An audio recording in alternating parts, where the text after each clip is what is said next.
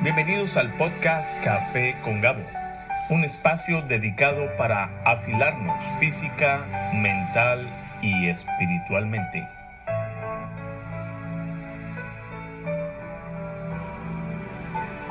El día de hoy quiero presentarles al doctor Juan Puente, quien estuvo con nosotros el fin de semana dictando algunos talleres, conferencias y tuve eh, pues el gusto de tenerlo aquí en este podcast que es de emprendedores para emprendedores. Aquí los dejo con Juan Puente. Gracias.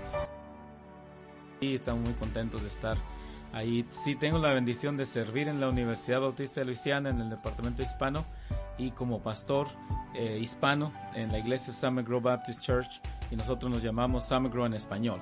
Somos los responsables de lo que es el culto en español y todo lo que tiene que ver con ministerio para la comunidad hispana en Shreveport, Luisiana.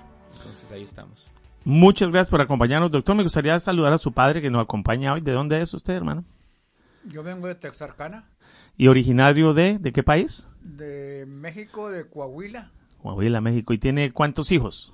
Tengo siete, tengo dos hijos y cinco hijas. ¿Me recuerda su nombre, hermano, por favor? Que... Eladio Puente. Don Eladio, usted está en su casa. Gracias por acompañarnos. Así que es un honor tenerlos aquí. Y me gustaría, pues, eh, gracias a la oportunidad y el tiempo que ustedes están sacando. Y de hecho, esto no estaba dentro de su agenda, doctor, y le agradezco que haya tomado una tarde eh, para y unas horas antes de, la, de los talleres de hoy para comentarnos y compartirnos un poco su historia. Veo que dice que está en progress en Midwestern Baptist Theological Seminary. ¿Está estudiando una divinidad allí? Sí, bueno, es un doctorado en ministerio.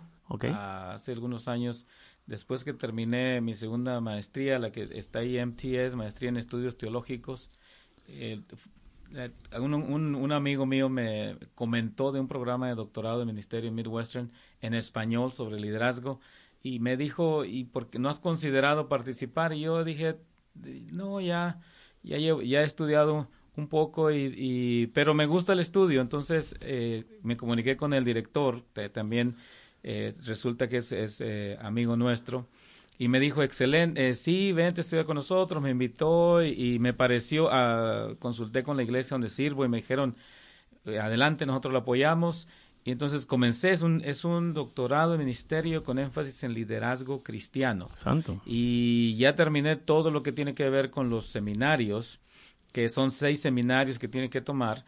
Ahorita eh, recién comencé en el mes de julio el proceso de mi disertación. Ya fui, eh, gracias a Dios, fue aprobada. Tengo asignado mis consejeros de, para disertación y estoy escribiendo el primer capítulo Estoy escribiendo sobre el tema de restauración a personas que han sido afectadas por un divorcio. Eh, y entonces la idea es crear un, crear un programa para, en, en el contexto hispano, en el contexto de la iglesia hispana, hispanas, un programa para poder eh, ministrar a las familias, ya sea que lleguen a la iglesia por, con este, con, con divorciados o según las estadísticas, el, el, asunto del divorcio en la comunidad evangélica es, está bastante alto también. Y no en las iglesias no estamos haciendo no estamos haciendo mucho. Hice una, una encuesta en algunos pastores y de todas las que las respuestas que recibí solamente había dos iglesias de como 40 o 50 iglesias que estaban haciendo algo intencionalmente para ayudar a alguien que, está, que, que, había enfrentado un divorcio. Las demás nomás decían que hay una necesidad, pero que no están, algunos ni quieren hablar del tema. Pero hablemos o no hablemos, la realidad es que el divorcio sí está siendo un problema. Y, y es, esa era una de, mis, de las cargas que yo he tenido por un tiempo. Entonces espero, con la ayuda del Señor, eh, trabajar, terminar este proyecto y ver, uh, no solamente para obtener un grado, pero mi intención es eh, poder tener algún material junto con los otros que se han escrito, eh, tener un material, pero con, en un contexto hispano, porque todos los materiales que he encontrado hasta ahorita, todos son traducciones, traducciones y traducciones. Entonces, eh, quise, quise aceptar el reto que escuché hace algunos, algún tiempo de que los hispanos necesitamos comenzar a, a escribir y que Dios nos ayude para crear eh, desde la perspectiva nuestra, para poder eh, ministrar a la comunidad a la comunidad hispana. Y los, los, las traducciones de todos los materiales que se han hecho son buenas, pero ya es tiempo que los hispanos comencemos a hacer y eh, comencemos a crear y no solamente depender de traducciones. Ese fue un reto que nos hicieron en una, en, en, una clase y una de las cosas que yo me, me, me quedó en mi corazón es si, si quieres si quieres eh, aceptar el reto va, va a demandar estudio, trabajo y todo lo demás, pero lo acepté y este es uno de los proyectos que quiero, quiero eh, con el que quiero, bueno, es mi segundo proyecto, ¿verdad? Voy a ver, eh, eh, tengo buenos consejeros, eso que espero, espero que de ese grupo salga un, buen material. Esa es mi, oración. Bueno, y, yo creo que, doctor Juan, usted ha dicho una palabra la cual aquí hemos pronunciado bastante en este podcast, es buscar consejería, buscar a alguien que nos dé Em, una, ver una mejor visión, porque personalmente llega un punto en el cual yo no puedo ver más allá de lo que, no puedo dar, más, no puedo dar de lo que no tengo. Em, de acuerdo a lo que escuché y de acuerdo a su hoja de vida que leímos al principio, es, usted eh, es alguien que, que siempre que va alguna persona le va a decir estudie. Correcto. Hay mucha eh, hay muchas personas que están en contra del estudio eh, y este podcast eh, va a salir al aire en, en lugares de Sudamérica donde las personas no tienen muchos medios para pagar una universidad. Que estoy, eh, creo que Luisiana Baptist es una de las universidades pocas. Tengo entendido que decidió manejar un perfil un poco más bajo para no para poder ser asequible o accesible a personas que no tienen muchos medios económicos. ¿Eso es verdad? Sí bueno, la educación es, la educación es una de las áreas que, que a mí me apasiona y por eso estoy ahí en la Universidad Autista de Luisiana. Ah, nosotros hemos, hemos creado eh, diferentes programas para que si alguien quiere comenzar a estudiar, tenemos, tenemos un programa de certificado para ayudarle a comenzar si tiene la educación básica, eh, le ayudamos para prepararse, para continuar en un programa de, diploma, en un programa de licenciatura. Si no tiene, si ya tiene, perdón, estudios de algún seminario, tenemos toda esa, esa estructura ya en este momento para, para apoyarle en el desarrollo de su educación. Si a las, en Estados Unidos, particularmente, muchas instituciones reconocidas han comenzado programas en español. Obviamente la, educación cuesta. Y, y, lo que hemos, pero gracias a la tecnología, combinando todas estas cosas, tecnología, necesidad, esfuerzo, entonces hemos puesto accesible la, educación de tal manera que en este momento, por ejemplo, tenemos estudiantes desde que están con nosotros a través del Internet de, Centroamérica y Sudamérica estudiando eh, en, en nuestros programas. Una de las ventajas que tenemos es que pueden, pueden trabajar en los programas de estudio por su cuenta o pueden entrar en nuestras clases de internet que son clases en vivo. Y todo eso nos ha, nos ha abierto muchas puertas. Ahorita mismo estoy eh, recordando, tengo, tenemos tres estudiantes desde España.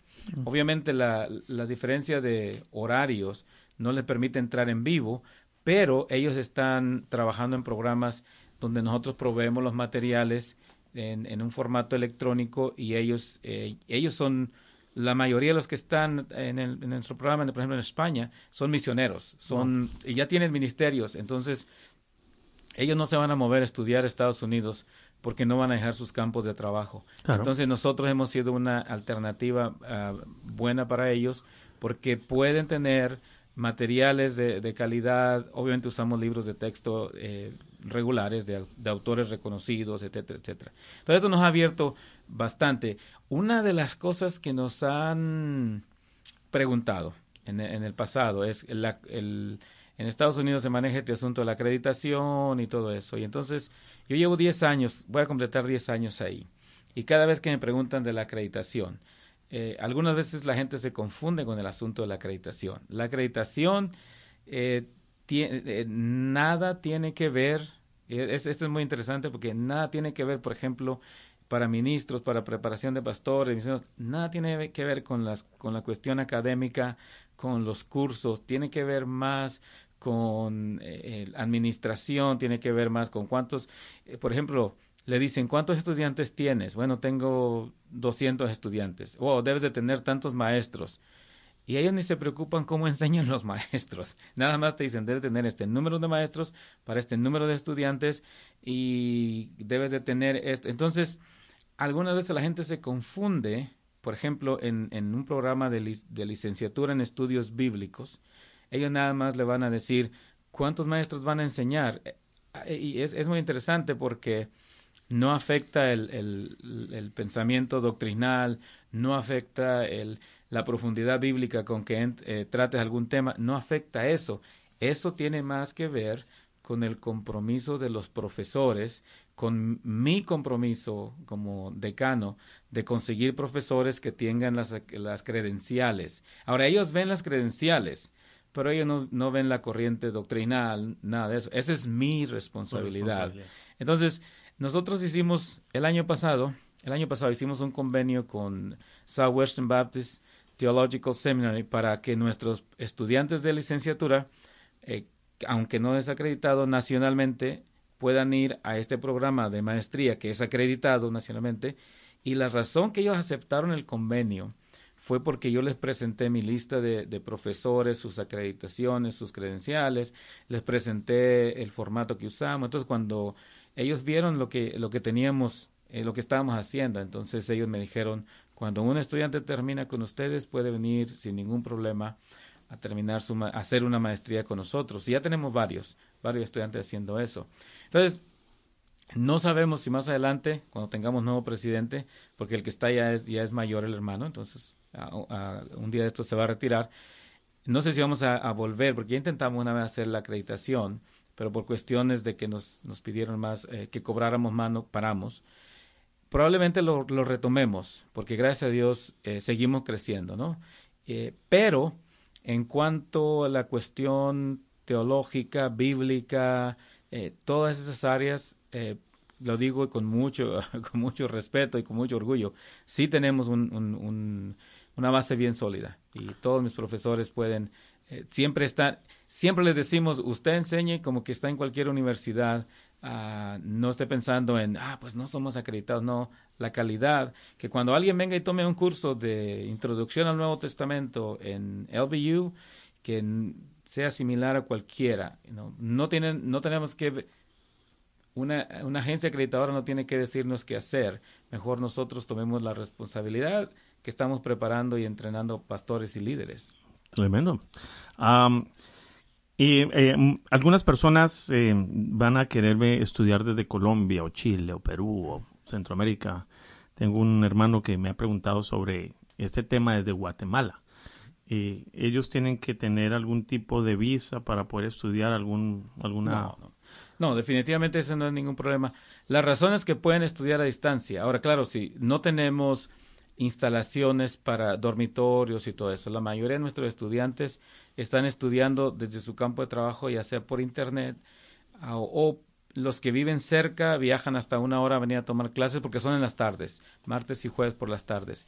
No, no necesita eso. De hecho, est los estudiantes de México y hacia el sur, todos el costo para ellos es, es 50% uh, menos que el costo regular en Estados Unidos. Wow, qué bueno. Por la razón que, eh, una de las razones que se tiene ese, ese, ese costo es porque el, los que comenzaron este programa fueron misioneros. Fueron misioneros en Bolivia, en Guatemala entonces, y en México. Y entonces ellos conocen las circunstancias, la situación económica de, de los países latinoamericanos.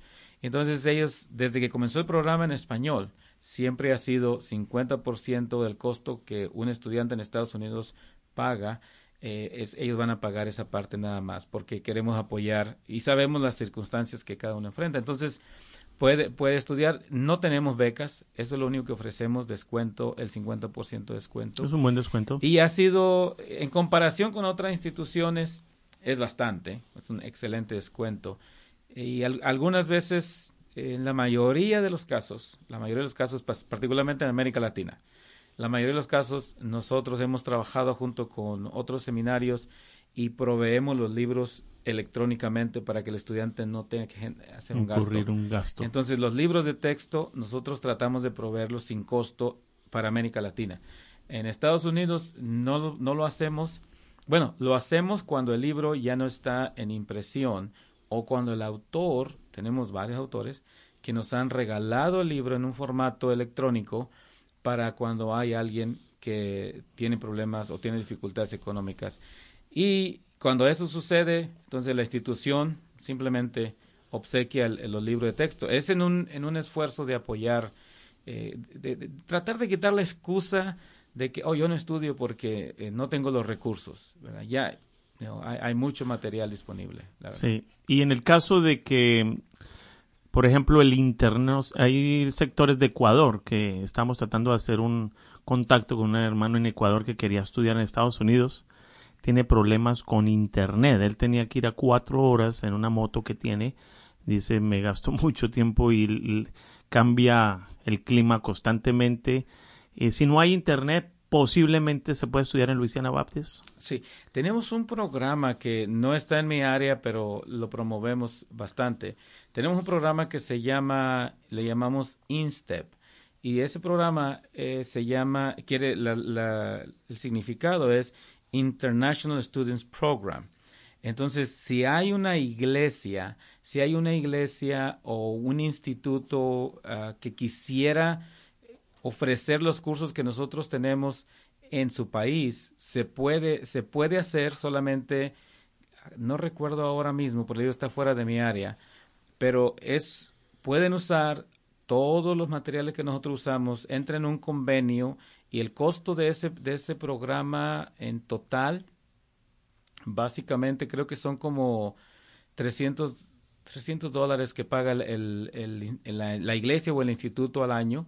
Y entonces lo que hace es, lo que hace este, este, este convenio es que la iglesia puede ofrecer los cursos que nosotros tenemos presenciales. Nosotros proveemos materiales, pero solamente es el programa de licenciatura. Claro que la iglesia debe proveer quienes van a ser los maestros, etcétera, etcétera. Pero si alguien quiere hacerlo allá, este es un programa que algunos misioneros han, han usado y, el, y LBU lo que ha hecho es apoyarles.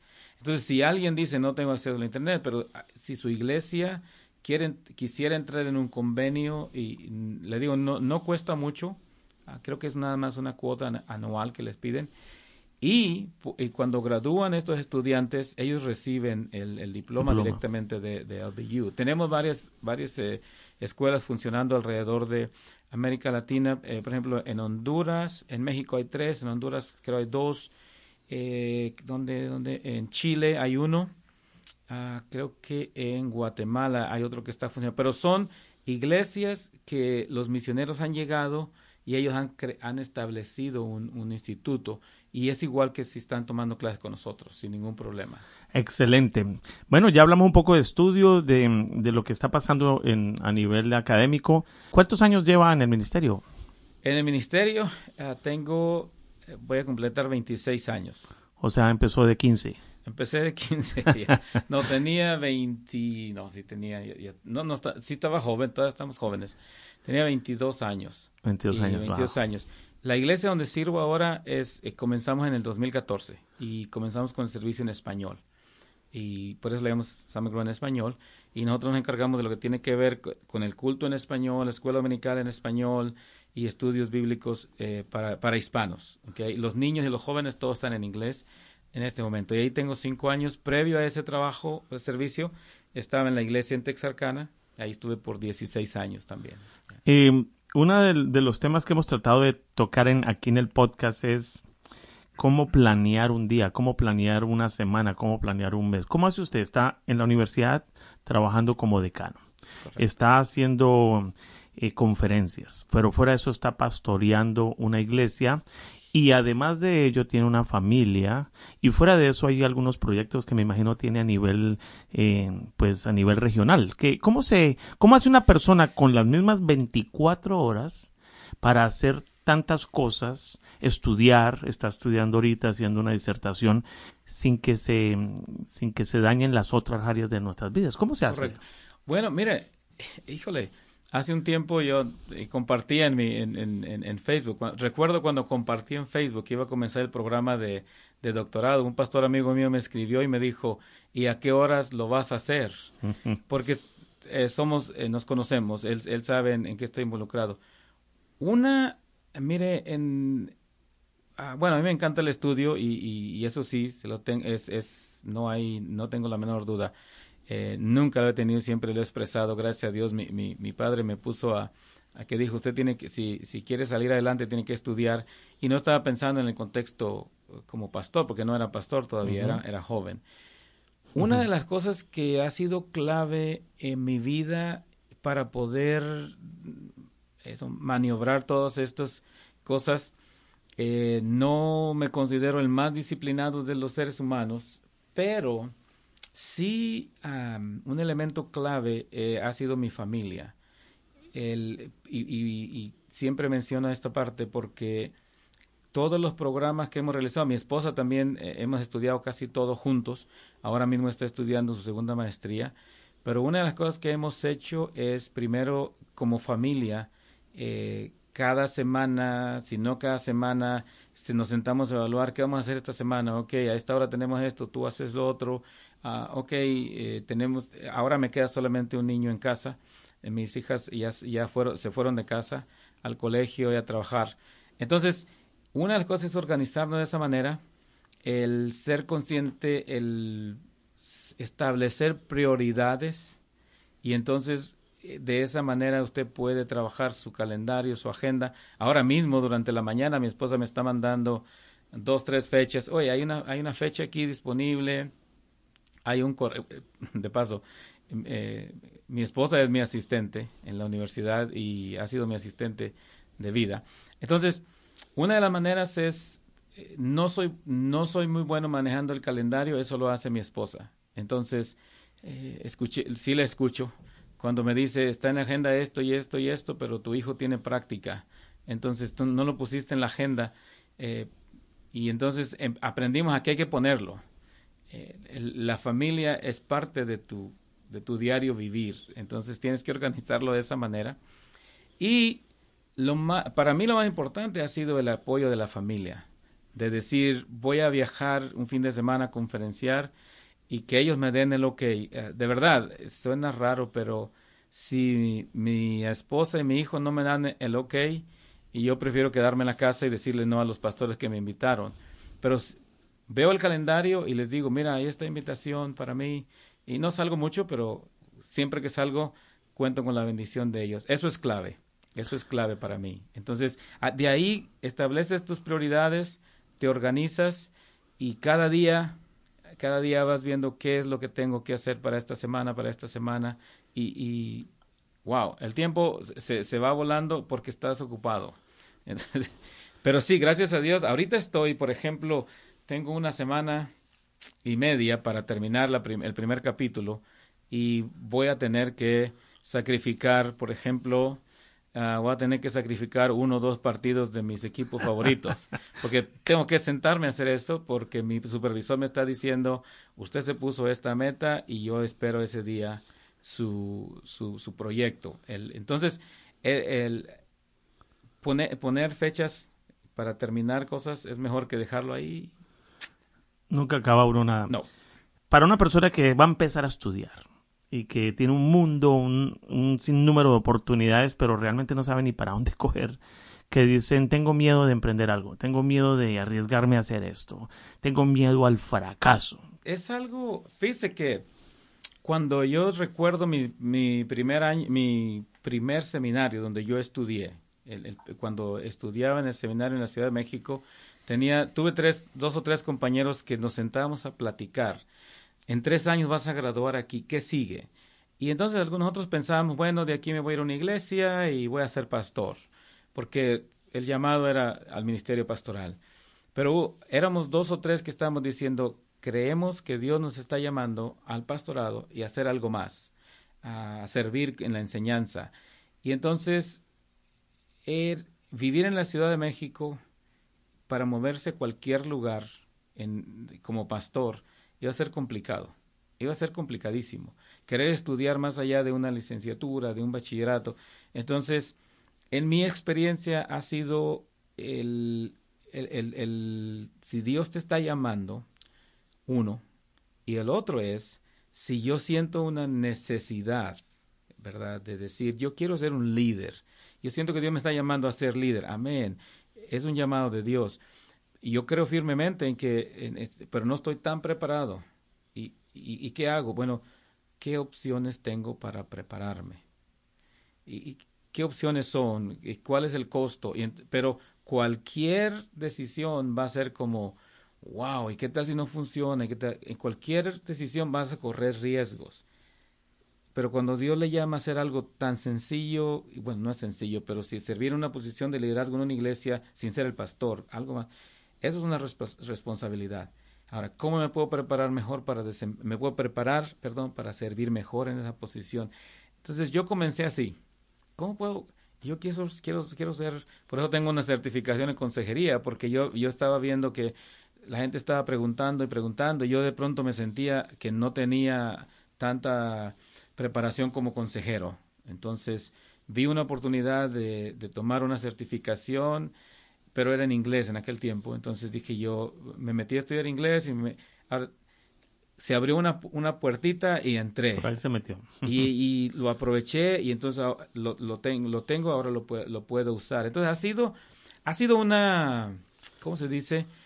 desde el principio ha sido una de asegurarte que Dios, que es algo que Dios me está llamando a hacer.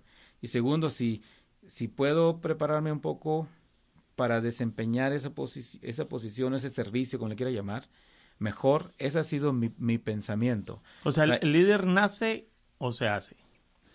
Esa es buena pregunta. Ese es un libro, hermano. Ok, ese es un libro. Bueno, el llamado a cualquier servicio, ministerio, te lo va a hacer Dios. Y Dios no nos va a llamar. Eh, algunos dicen, Dios no te va a llamar a algo que no estás preparado. O no te va a llamar y te va a proveer herramientas para hacer. Yo, yo creo cuando alguien me dijo, ¿usted por qué estudió un doctorado? Y yo dije, porque primero se abrió la oportunidad, mi, mi eh, maestro me dijo, estudie, aquí lo puede hacer, mire, no tiene... Pero hubo, hubo un momento que él mismo me dice, hermano, me voy a retirar el próximo año. Y yo dije, qué bueno, Dios lo bendiga. Qué pena que se va a retirar porque él es un excelente profesor. Y esto no estaba, estaba relativamente todavía joven. Pero me dijo algo, dijo, mire, necesitamos, vamos a buscar un, un decano. Entonces, ah, qué bueno. Y si es bilingüe, mejor. Entonces dije, muchísimo mejor.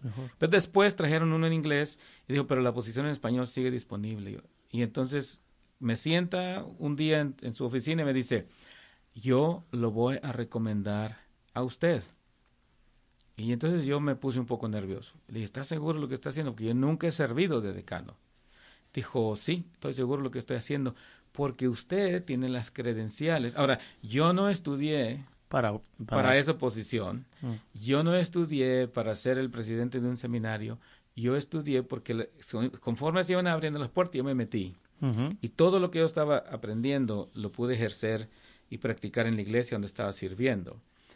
Pero si yo no hubiese aprovechado la oportunidad que, este profesor me dio de decir, vengas a estudiar conmigo en español, su, doctorado, cuando él me presentó al presidente, y el presidente le dijo, ¿y quién se va a quedar en tu lugar? No tenemos a nadie. El, el, el presidente, él le dijo al presidente, mira, el hermano Juan acaba de graduar con su doctorado, él tiene todas las credenciales para ocupar la, la posición. Y cuando uno dice, ¿y qué es lo, todo lo que hace? La mitad de lo que, lo que estudié no lo estoy usando, solamente la mitad, porque son otras áreas, ¿no? Pero aquí es donde una oportunidad que, que había, que decía, para, algunos van a decir, pero sí, ¿para qué estudio? Si al, final estoy haciendo el ministerio. Pero yo siempre he creído que en cualquier profesión, en cualquier trabajo, si tienes mejores herramientas o más herramientas, puedes desempeñar mejor el trabajo a nivel humano las personas ven las credenciales. A nivel espiritual Dios ve el, corazón, pero a nivel humano es importante el vestido. Esa parte es clara. Algunos me han dicho, yo puedo ser pastor sin tener un título. Y es verdad, no puede ser, porque el, pastorado no tiene nada que ver con la institución académica. El pastorado tiene que ver con el llamado de Dios. Y Dios te llama y lo hace. Mi, mi teoría ha sido, hace 30 años eh, no, no existían las oportunidades que hoy existen. Así es que cuando los pastores estaban ejerciendo su ministerio, estaban habían sido limitados en educación porque no había oportunidades, pero en el tiempo, el tiempo que nos toca vivir a nosotros es diferente. Es diferente porque las oportunidades están abiertas. Ahora, el, no sé, tal vez porque he tenido la oportunidad de estudiar, digo esto, pero cuando uno va en, en, en otras áreas, como la medicina, como el área académica secular, ¿no? las escuelas públicas, los colegios, siempre encontramos que todas estas personas que están trabajando en esas áreas les requieren ciertas credenciales, les requieren cierta preparación. Entonces, me parece, no me parece muy ilógico, pero las iglesias no lo hemos hecho, ¿no? Que si alguien va a entrar en el ministerio pastoral, eh, también tenga algún tipo de preparación. de hecho, recuerdo en una ocasión una persona que no era eh, cristiana, era católica, me dijo, el problema con usted, lo evangélico, es que ustedes tienen eh, mucha, mucha gente que está dirigiendo que no tiene preparación para hacerlo. Y él me presumía y me decía, mira, en nuestra, en nuestra iglesia, todos nuestros sacerdotes y todo tienen estas credenciales, tienen estos estudios, tienen esta experiencia. Y tenía razón, aunque eh, eh, conocemos, les conocemos. Pero me dijo, ¿y en tu iglesia? Cualquiera. Y así me lo dijo, cualquiera puede ser pastor. Y sí, uno lo piensa, uno lo piensa. Uno ve a un amigo que, que, que andaba con uno, que sabemos de dónde, qué hacíamos de jóvenes y aparece de pastor, pues uno dice, wow, ¿de aquí a dónde? y, y, el, el, asunto es que Dios puede usar a cualquiera. 100%. Pero la, la, verdad es que si no tienes opción de, no, no hay oportunidad de prepararte para hacer un mejor ministerio, bueno, entendemos. Pero si lo hay, eh, cuando vas a la Biblia encuentras que Dios, Dios prepara por 80 años a Moisés para que ejerza un ministerio de 40 años. Entonces, y cuando leemos en, Hechos, eh, particularmente de Moisés, dice que fue enseñado en toda la sabiduría de los egipcios. Entonces, pero tenemos también otro que dice, mira, estos otros más, y han usado otros, los que no quieren estudiar usan, usan ciertos personajes bíblicos y los que estudian usan otros.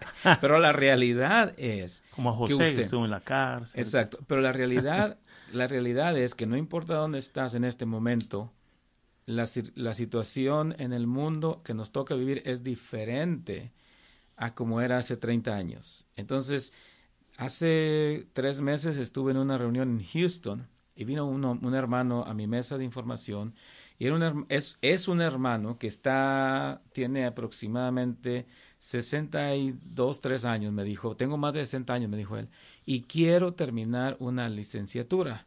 Y yo le dije, ¿cómo? Y me dijo, y él me dice, yo soy maestro, en, hay, un hay un colegio bíblico ahí, digo, soy maestro en el colegio bíblico por, cinco años, ah, excelente profesor de la Biblia, eh, y entonces le digo, bueno, si usted es maestro en un colegio bíblico y está acreditado, digo, bueno, ese es el problema. ¿Y cómo? Él comenzó enseñando una clase en español, una clase bíblica, y, y enseñó lindo, y enseñó otra clase y lo pusieron a enseñar otra clase y ya estaba enseñando por como cuatro años, pero no nomás ayudaba, como, como le llaman adjunto. Y entonces le dijeron, queremos que, nos, que entres a la facultad con nosotros, queremos que seas parte del equipo. Y le dijeron, pues necesitamos ver tus credenciales. Sí, a ver, le toca. Y entonces dice, cuando me dijeron, ¿y qué, necesitas ver? Dijo, ¿dónde estudiaste? ¿Dónde tuviste esto, esto? Y dijo, no, no, no, no, no, no terminé mi, mi colegio, eh, he sido pastor por 30 años y tiene una experiencia linda, una iglesia eh, linda, no, no, no malinterprete, dice, y me dice, quiero hacer una licenciatura, porque ahora me dicen, bueno, lo siento, si quieres seguir enseñando con nosotros, eh, tienes que estudiar una licenciatura. Estudia con nosotros o estudia en otro lado, pero no, ya no puedes enseñar. Dijo, después de haber enseñado tres o cuatro años, me pararon de enseñar porque me faltaba. Ahora, yo le dije, hermano, eso es injusto, pero él me dice, hace 30 años, cuando yo paré de estudiar, nadie valoraba los títulos. 30 años después, todo el mundo está poniendo atención a los títulos, aunque sí tiene razón, hermano, no le van a hacer nada en el cielo. Aquí se quedan, se queman y se acabó. Pero la realidad que estás viviendo es, y la congregación también está, eh, los, los jóvenes, eh, los jóvenes adultos, la gente está, está, está escuchándonos y viéndonos de una manera diferente porque la información está, está en nuestras manos. Volviendo un poquito al tema de la familia, doctor, y quedan unos minutos eh, en el podcast. Me causa mucho interés que cuando una pareja se va a casar, va a una oficina de matrimonios para sacar su licencia. Allí exigen que se lea un manual y en ese manual, y tuve la oportunidad de leerlo, ellos ofrecen mucha información de cómo divorciarse. Y el 90% de la información de ese manual de matrimonio es diciéndole a la persona si usted eh, llega a sentir alguna una situación o vive una situación difícil, usted tiene el derecho a divorciarse. Y lo mencionan en todos los, de todas las maneras, como preparando a ese matrimonio para el divorcio. Eh, ¿Cuál es la primera causa del divorcio? Eh, he estado leyendo varios materiales interesantes. Uno de los que recuerdo ahora mismo, hay un libro que se llama Casado, Soltero o Divorciado. Y eh, se me escapa el nombre del autor. Y este autor dice, entre otras cosas, él dice que el, divorcio es un problema, dice él, dice, el divorcio es un problema, pero no es el problema. Ah. Él dice, el problema, el problema principal está en el matrimonio. Entonces, yo, bueno, no conocía esta, esta versión. En Texas, por ejemplo, cuando alguien se va a divorciar, hay una, no sé si acá sea también, hay una reunión antes de que el juez dicte eh, la declaración, el, divorcio, que, se, que, tienes que se tienen que reunir la pareja para hacer un último intento con sus respectivos abogados y un consejero. Me ha tocado estar en eso, pero lejos de ser una reconciliación, es, es, el último pleito eh, frente a otros. Pero ellos dicen, vamos a intentar hacer el último intento de salvar el matrimonio antes que entra al, que finalmente llegue el divorcio. Este autor que está, estaba mencionando, él dice que el, el problema es la ligereza con, con que los, las personas llegan al matrimonio. La preparación que tienen, no están listos. Las, él, usa, él dice dos cosas. Una es las razones por las que se casan y otra es la, la preparación. Entonces dice, el problema no es el divorcio, el problema es el matrimonio. Entonces, los hay muchos ministerios de, de, matrimonios. Entonces, muchas iglesias, por ejemplo, su iglesia, su iglesia, nuestra iglesia lo tiene. Tiene una escuela dominical para proveer enseñanza bíblica y, y práctica. Tiene institutos, si quiere, para dar entrenamiento a los líderes. Tiene clases para niños. Tiene, pero no un ministerio para matrimonios, se reúnen cada tres meses, un retiro por aquí, otro por allá. Este autor dice, si le diéramos el mismo valor que lo otro, darle un, a, los matrimonios la información, aun cuando ya están formados, si tienes una, un curso prematrimonial, pero si, si, si, las iglesias le pusieran más atención a los matrimonios y no esperar a que, que vengan con problemas, dice, empezaríamos a trabajar en la tasa de divorcios, empieza a reducirse, porque la gente sabe cómo enfrentar los problemas y no ver la alternativa del divorcio como una primera opción. Y, y, y el, cuando presenté yo, recuerdo la primera vez que presenté mi, propuesta para hablar de ese tema, sí recibí uno o dos comentarios de que tenía la impresión o podía dar la impresión mi proyecto de que yo estaba a favor del divorcio. Mm. Entonces, no, no, no, y traté de explicarlo desde, la, desde el punto de vista de que les dije, no, no, no, no estoy a favor del divorcio, estoy diciendo que hay una realidad que nadie está atendiendo y que me gustaría trabajar en esa área. Sin embargo, si yo, lo, si, yo presento el proyecto no, o no lo presento el proyecto, no saco el proyecto, la realidad en el mundo en el que vivimos, en la iglesia y fuera de la iglesia, es que el divorcio está sucediendo. Ahora, hay muchos ministerios para, para los matrimonios, pero todavía eh, necesitamos crecer en esa área para evitarlo. Si hay, hay gente que sí el, divorcio está en, el, en, su, en su vocabulario. Es decir, esto va a ser, de hecho, este autor dice, el autor dice, ¿qué es, qué es el divorcio? Y él, él dice, es la, la, ruptura de un pacto que se hicieron entre dos personas que eran independientes y se unieron. Él dice, eh, mi hija le, le, llamó mucho la atención cuando le compartí eso, porque dice, para casarte tienes que ser autónomo, completo y, y, y estar feliz contigo mismo. Si no, no te, si no, no te puedes casar. Tú no te puedes casar para ser feliz. ¿verdad? Porque si, si se casan dos infelices, entonces van a tener un matrimonio infeliz. Él dice eso y luego dice, él dice, miren, si cuando tú hiciste tus votos matrimoniales, lo hiciste en frente de testigos, eh, lo hiciste en una iglesia, en frente de unos testigos, amigos y familiares, y delante de Dios. Cuando te divorcias, él dice, deberías invitar a todos esos testigos y decirles, estoy pensando disolver mi matrimonio. Y como ustedes estuvieron en la unión de mi matrimonio, quiero que estén ahora en la disolución de mi matrimonio. Punto. Y él dice, porque ellos, tú los llamaste y de hecho el ministro siempre dice lo mismo. Ustedes hacen estos votos en frente de estos testigos. Entonces, cuando haces un, un contrato y uno de los dos no quiere cumplir el contrato, le dicen, momento, traigamos al testigo para ver si fue cierto lo que tú dijiste. Correcto. Entonces dice, ¿y por qué en el divorcio? Este autor dice, ¿por qué en el divorcio no traemos a los testigos? Muy buena idea. Porque los testigos van a venir y te van a convencer de que de desistas de esa idea de irte. Y para eso Dios. son, ¿no? Exacto. Y, me llamó la atención, mi hija le llamó la atención y me dice, no, porque ese es nuestro negocio. Entonces, ¿por qué los invitas a la boda? Las personas lamentablemente se preparan para la boda y no para el matrimonio. Correcto. 20 mil, 30 mil dólares para una boda pero no para 30 o 40 años de matrimonio. O sea que ya de hecho eh, entran a casarse es por vanidad y ya es una decisión muy mala. Ahora, y hay, pero hay una realidad.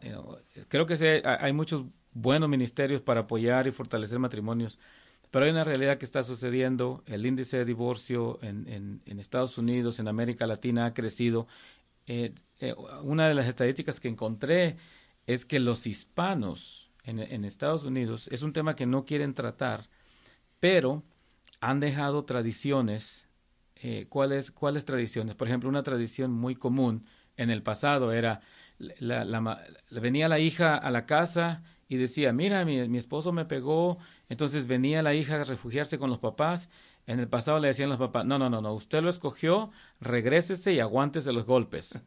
Entonces dice, esa, tra esa tradición que algunos se la cuentan y no les gusta, se está terminando. Claro. Y entonces están tomando la alternativa del divorcio. Ahora, no era bueno tampoco eso, me parece. No, no, no, absoluto. Tener, pero, entonces, como la comunidad hispana está empezando a romper algunas de estas tradiciones, el resultado es se incrementa el divorcio entre los hispanos. Y las iglesias, uh, con excepción de algunas, no están preparadas cuando esa gente viene a nuestra iglesia. A, veces nos asustamos con ellos y o cómo lo vamos a tratar. O algunos eh, piensan ni quieren decir que son divorciados porque han, creen que es el pecado imperdonable. No. Entonces, eh, pero eh, he encontrado bastante, bastante información no escrita por no autores hispanos y muy poca por los autores hispanos. Necesitamos. Porque no queremos hablar, eh, he encontrado más resistencia a hablar del tema. Y, y tenemos que hablar, mean, es, uh, nadie queremos eh, que, que, pase ni en nuestra familia, ni cerca de nuestro círculo familiar o amigos. Pero lo vivimos diariamente. Pero es una realidad. Yeah. Eh, es, es, asombroso. Hay ese tema del matrimonio muy importante. Y así que eh, va a ser una disertación próximamente un libro ese es el plan, hermano. El plan que tenemos eh, ahorita, el, eh, Dios mediante, vamos a los próximos tres, cuatro meses terminar el, el proyecto en teoría y luego el plan es que en enero vamos a tener un, voy a, de hecho creo que lo voy a hacer como clase en la universidad, porque dos cosas estoy, queremos alcanzar. Una es ayudar que tengamos una mentalidad de ministrar. Cristo dijo que el Espíritu del Señor vino sobre él para sanar a los quebrantados, a los y entonces ahí entra fácil esa línea. Todo cuando una persona pasa por un divorcio suceden muchas cosas en su corazón heridas y nadie se sienta a tratar de sanar esas heridas. La iglesia tiene que hacerlo y, y luego restaurarles con una visión, eh, como usted mencionaba, del matrimonio, de decir hasta que la muerte los separe, hasta como el plan original de, de, del de Señor, Dios. ¿no? Pero al mismo tiempo, una otra, las, el segundo propósito que tenemos, que tengo en el proyecto, es tratar de ayudar a la iglesia a ser sensible a esta comunidad a ser sensible y no condenarles o criticarles y, y, y, simplemente rechazarlos, porque la iglesia no es que tiene que no es que tiene que aceptar el divorcio, no, no, no, no, pero las personas que fueron dañadas, esa es mi responsabilidad como iglesia, abrazarles, mostrarles el, amor de Dios y también el poder de Dios para sanar sus heridas. Eh, gracias por su tiempo, he sido bendecido, edificado. Creo que muchos vamos a animarnos a seguir adelante, no es fácil. Y ahí está nuestra información de eh, LBU, si alguien necesita información. ¿Cuál es la página web? Uh, es www.lbu.edu y puede entrar ahí, ver los estudios en español, cualquier, cualquier pregunta, cualquier duda, uh, cual, cualquier cosa. Yo sé que siempre me dice, ah, pues no tengo los fondos, qué sé yo, manden una información, esté conectado con nosotros porque yo he enviado información a, pastores en, en, América Latina que me han dicho, no puedo estudiar, no puedo, pero me puede regalar unos libros y he tomado libros de teología desde que tengo, que tengo acceso electrónicos y se los he provisto y le digo, mire, léalos, estudielos y, le, eh, y, y, lo hemos hecho como un, un, un, un hispano que, que estuvo en, es, en, ese lugar uh -huh. en donde no sabía qué iba, qué iba a ser el día de mañana. Entonces conocemos las circunstancias. Cuando hay esas circunstancias, podemos hacerlo también. Entonces, Excelente. Ahí está nuestra información. Entonces, eh, www.l